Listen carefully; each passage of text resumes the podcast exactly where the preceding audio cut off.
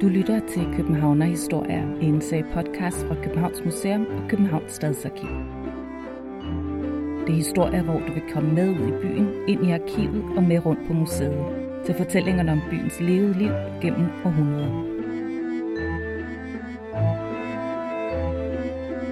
Jeg er gammel. 83 år. Og jeg synes overhovedet ikke, det er spor rart. Det er som ikke, fordi jeg kan bebrejde nogen noget som helst. Det er inde i mig selv, den er gal. I 2019 bad Københavns Stadsarkiv byens pensionister om at dele deres tanker om at være gammel i København. Hanne Nielsen, der læste her, er en af de københavnske pensionister, der bidrog med sin historie. Før var det meget få af de over 3.500 bidrag i Stadsarkivets erindringssamling, der handlede om at være gammel. Selvom de fleste af erindringerne var skrevet og indsendt af københavnske pensionister. I stedet var der en tilbøjelighed til at fortælle om livet inden pensionsalderen, livet som barn, ung og voksen. Britt Bosen, antropolog og ansat ved Københavns Stadsarkiv, så, at der manglede noget og tog initiativ til samlingen. Jeg tror, vi alle sammen går og har en idé om, at, at vi gerne vil leve længe, og vi vil gerne leve godt, og vi gør alt muligt her nu, for at det muligvis øh, er sådan, det udmyndter sig, efter vi går på pension. Men vi ved meget lidt om, hvordan hverdagen egentlig hænger sammen. Øh, måske endda også for vores allernærmeste kender vi måske heller ikke øh, deres rutiner og hverdagstanker som pensionist. Så, så det var, der blev sådan lidt rynket på næsen af det egentlig, øh, inden det blev lanceret. Der var også en, der sagde, fordi jeg havde lavet fire kategorier spørgsmål, hvor en af dem gik på hverdagsvaner og faktisk også madvaner. Og der var en, der sagde, hvorfor, øh, hvad, hvad, hvad, hvad interesserer det folk, at jeg køber fryseretter ned fra Irma? Og det synes jeg jo sådan set er en relevant information Altså om, måske ikke lige nu og her, men om 50 eller 100 år, jeg siger det jo ret meget om, om vores tilværelse, hvordan vi spiser. Nogle, når, man, når jeg ser på de fotografier, der er her i arkivet af ældre mennesker, der sidder nede i de gamle by og har fået lov til det og føler sig privilegeret, så tænker jeg jo mest på, kan vide, hvad der foregår inde i hovedet på dem. Og nu ved vi lidt mere med den her indsamling, ved vi lidt mere om, hvad der foregår inde i hovedet på, på nutidens, altså 2019-20 pensionister. Jeg har haft to slags arbejde igennem mit liv, dels som skolelærer i folkeskolen, og dels som indlæser af lydbøger og lydaviser ved Danmarks Blindebibliotek, som nu hedder Nota. Og jeg har været meget glad for begge mine jobs. Jeg holdt op som lærer, da jeg blev 54 år, men fortsatte så som indlæser på fuld tid på Blindebiblioteket. Men de skulle fyre mig, da jeg blev 70 år, men de ville gerne have, at jeg fortsatte som freelancer, og det gjorde jeg til at blive 75 år. Og så blev jeg altså pensionist. Farvel til mine kolleger. Farvel til det at være med til at skabe noget, som andre kunne have glæde af. Noget meningsfuldt. Ordblinde fik nemlig tilladelse til at låne vores lydbøger. Farvel til spændende diskussioner med mine kolleger om, hvordan et ord skulle udtales, eller være med til at afprøve forskellige mikrofoner for at finde den allerbedste. Nu var jeg udenfor. Helt og aldeles. Fordi det er folk selv, der fortæller, øh, hvordan deres hverdag den forløber, eller et, en, en uge, eller et år, eller de sidste 10-15 år. Så den tager jo meget udgangspunkt i deres liv og deres oplevelser og deres, øh, hvad kan man sige, øh, altså der, der kom, vi, vi fik små 50 erindringer øh, samlet ind, hvilket sådan set, det er jo ikke øh, rigtig mange, men det giver faktisk et meget godt billede stadigvæk af, øh, hvad det, hvordan livet tegner sig.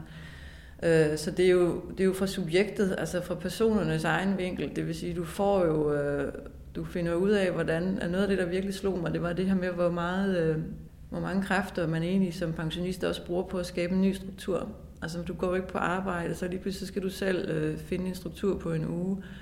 Og det finder, det finder de jo også. Og nogle gange er det måltider. Øh, nogle gange er det noget socialt, andre gange er det piller. Altså piller, der skal tages på bestemte tidspunkter hver dag, flere gange om dagen. Øh, så sådan nogle ting, øh, det er jo det, man får med. Plus der er jo også nogen, der har altså, fortalt, altså har reflekteret over, hvordan det sådan er at have sådan et liv, som jo er, er anderledes end det, de har haft, da de var yngre, eller mere aktive, eller eventuelt ikke fysisk handicappede. Så, så du får nogle, altså nogle meget ærlige beretninger øh, om det at være menneske, ikke? og også fra nogle sider, som, som øh, ikke alle sammen er lige øh, eftertragtelsesværdige. Jeg ved godt, at jeg ikke kan være bekendt og være træt af livet. For jeg har børn og børnebørn, og som også et lille oldebarn, som jeg har fin kontakt med. Men jeg kan jo godt mærke, at det nu vil gå ned ad bakken. Og min store skræk er at ende som en grøntsag. Derfor har jeg også skrevet et livstestamente, så jeg ikke risikerer at blive holdt kunstigt i live. Og jeg har stor respekt for den læge, der nu er blevet dømt for at ville hjælpe mennesker til at begå selvmord. Det burde være en selvskreven ret at få aktiv dødshjælp, når vi ønsker det, synes jeg.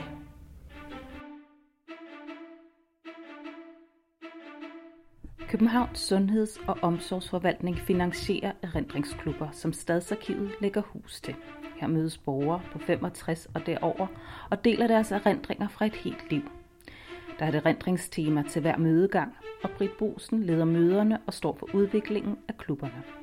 Det er gratis at deltage og åbent for alle københavnere over 65 år.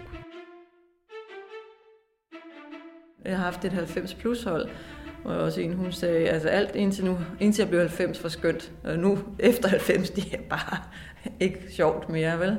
Så jeg synes også, det satte lidt teknisk perspektiv for mig i hvert fald, som jeg har læst alle de der erindringer, der kom ind. Øhm, hvad det er, vi stræber efter. Altså, hvad alder egentlig er.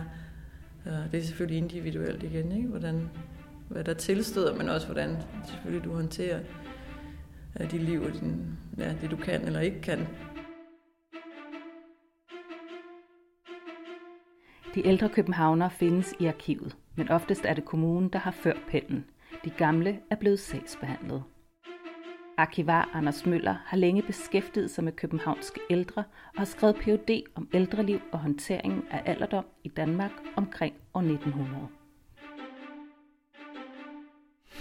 Noget af det, vi i hvert fald kan finde frem, det er en masse sager og ansøgninger og formularer og skrivelser frem og tilbage mellem ældre københavner og kommunen om hjælp. Det er hvor øh, københavner de simpelthen beder om pengehjælp eller plads på alderdomshjem sådan fra slutningen af 1800-tallet og frem. Der ligger faktisk en ret stor samling af, af sådan nogle sager, hvor man kan komme ned i en sagsbehandling og se, hvad for nogle ord er det, der bliver sat på ældreliv, og hvem er det i det hele taget, der, der kan få hjælp fra det offentlige. Hvad for en hjælp er det, de kan få? Den kan også være ret forskellig fra den, man får i dag, og under hvad for nogle betingelser eller forhold er det egentlig, at hjælpen bliver givet. 1891 er et skældsættende år i den her forbindelse. Hvorfor er det det? Det er det, fordi der først og fremmest bliver indført en lov i Folketinget i Danmark, der hedder Lov om alderdomsunderstøttelse til værdigt trængende uden for fattigvæsenet. Nu tog vi den lange titel med. Man kan også måske bare kalde den Lov om alderdomsunderstøttelse. Men det, der egentlig sker, det er, at det bliver vedtaget ved lov af nogle ældre mennesker i hvert fald. De skal kunne have lov til at få hjælp fra det offentlige Øhm, så det er egentlig ret skældsigt. Det har der ikke været før. Sådan en, en tidlig pangdang til en pension, kunne man måske godt kalde det. Og der kan man sige, det er jo væsentligt forskelligt fra, hvordan det har været før, hvor der egentlig kun har været én rigtig offentlig hjælp, man kunne få, og det var hjælp. Og det var til sådan lidt et stort samsurium af både gamle og fattige og handicappede og sløve mennesker, arbejdsløse, alt muligt. Alt, hvad man kunne forestille sig, der havde brug for hjælp, de fik den her hjælp. Men de fik den altså også under nogle ret strenge betingelser. Man kan sige, at den havde sådan nogle negative effekter, hvor af modtageren det blev egentlig underlagt fattigvæsenens myndighed. Så de mistede egentlig deres borgerlige rettigheder. Det vil sige, de kunne ikke stemme længere, for mænds vedkommende selvfølgelig, og ellers kunne man heller ikke flytte rundt i landet, som man ville. Man kunne heller ikke indgå ægteskab, uden at det i hvert fald var godkendt fra fattigvæsenet. Så det, det er ret vildt, at man egentlig kan få en, en hjælp uden at miste de her rettigheder. Så det er altså alderdomsunderstøttelsen er en hjælp, man kan få som sådan en fri borger, trods alt. Så nu skal jeg lige være sikker på, at jeg forstået det rigtigt. Så man sådan adskiller de ældre fra den her store gruppe af alle mulige andre, der Det- på en eller anden måde er udenfor, Det eller synes- ikke er arbejdsdygtige? Ja, det kan jeg synes jeg er et godt billede på det, fordi man kan sige, at førhen har der også været mennesker, der har været oppe i alderen, men hvis de har haft brug for hjælp fra det offentlige, så har det været fattig hjælp, de kunne få.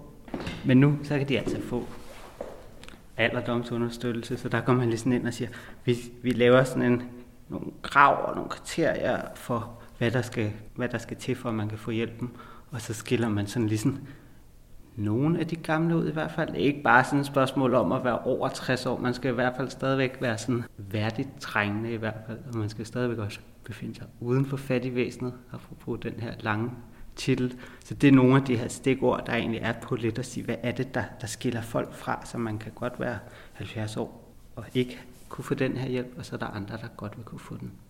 Men man mister ikke sine borgerrettigheder, hvis man er på den her nye hjælp heller. Den mister man ikke. Den nye hjælp, der beholder man den. Så det er egentlig det, der man kan sige, det er en stor del af det, man faktisk også får, det er, at man ikke mister sine rettigheder. Man får en vis pengehjælp, eller måske en plads på et alderdomshjem, hvis det er det, man har brug for. Men derudover, så mister man altså ikke sine rettigheder, så man forbliver egentlig en borger. Og man kan sige meget af alt den her, det her med, at, at man ikke skal kunne miste sine rettigheder på det her tidspunkt, eller igennem 1800-tallet, der tænker man sådan, det er helt på sin plads, at der er nogle mennesker i hvert fald, der stadigvæk skal miste deres rettigheder, fordi de er dogne og ikke bidrager til noget til samfundet, men der begynder også at være sådan flere og flere stemmer, der siger, at der er også nogle mennesker, der har arbejdet hele deres liv, og så når de kommer op i alderen, så kan de faktisk ikke arbejde længere. Men måske er de ikke sparet nok op, eller de har ikke nogen formue, der gør, at de egentlig kan forsørge sig selv, så lige pludselig, så er de egentlig fattige og har brug for hjælp. Øhm, og det tænkte man, at det er måske heller ikke helt rimeligt, fordi de er jo ikke selv skyld i deres trang, så det er den her sådan, er det deres egen skyld, at de er fattige eller trængende, eller er det ikke selvforskyldt? At det er sådan, der skældet går. Og hvordan afspejler det sig så i arkivet? Hvordan er det så? Hvad er det så, man kan finde her på Københavns Stadsarkiv, der netop afspejler den her, det her temmelig skældsættende øh, over den her nye lovgivning? Man kan sige, når man går ned i arkivet og kigger på nogle af de her sager, så kan man jo egentlig få en idé om, sådan at først så har der været den her lov, og det er jo tit som lovgivning er sådan lidt, lidt løse i det. Hvad er det egentlig, hvor det skitserer et problem og nogle muligheder og, en, og sådan, hvad der skulle kunne lade sig gøre. Men sådan lige pludselig, når man går ned i arkivet, så kan man se, hvordan den rent faktisk bliver omsat til virkelighed. Hvordan er det, at kommunen så får en ny arbejdsopgave, hvor de skal kunne gå ud og, og finde øh, de her gamle, der så er værdigt trængende, og så skal de også kunne skælne dem fra alle dem der, der ikke er det. Så der det her arbejde med at identificere og afgrænse dem, der skal kunne have hjælpen, det kan vi altså se ret godt på nogle af de her sagsbehandlinger og ansøgninger. Derudover så er der jo også en masse beskrivelser af øh, ansøgernes øh, livsvilkår, hvordan de har boet, hvordan de har levet, hvordan de har beskrevet deres liv for at gøre sig værdige og fortjente til, til, det, til den her hjælp. Så på den måde, så kan man både komme nærmere sådan en, en samtid, men også nogle enkelte sådan personer. Du har faktisk fundet en sag, der har med den her lovgivning at gøre. Hmm? Kan du fortælle om den? Vi har hed en sag frem fra kælderen fra en Hans Pedersen, der i 1897 søgt om alderdomsunderstøttelse. Og når vi kigger lidt nærmere på den her sag, så kan man altså også godt lidt mærke, at den alligevel ikke bare er en enkelt formular, der bliver sendt ind og bliver godkendt, men at der alligevel er ret mange skrivelser med. Hans Pedersen kom oprindeligt fra Næstvedegnen, hvor han havde en gård. Da han blev enkemand, solgte han gården og flyttede til hovedstaden for at være tættere på sin søn. Først levede Hans Pedersen af pengene fra salget af gården, men de slap op, og i 1897 søgte han om hjælp fra kommunen. En undersøger besøgte Hans Pedersens værelse i Fiolstræde og noterede den sparsomme indretning, ligesom alle Pedersens udgifter blev registreret. Han spiste ude og brugte 25 kroner om måneden på kost. Det belastede dog ikke vurderingen af Pedersen, at han valgte at bruge sine penge på en kro. Han var jo mand, og kommunen forventede ikke, at han kunne lave mad. Skønt det var en dyr post, Krobesøgene kostede dobbelt så meget som Pedersens månedlige husleje. Til gengæld blev de 500 kroner, som Hans Pedersen havde foræret en af sine sønner, afgørende. Kommunen mente, at Hans Pedersen havde frataget sig selv de midler, han skulle leve af i sin alderdom, og derfor fik han afslag.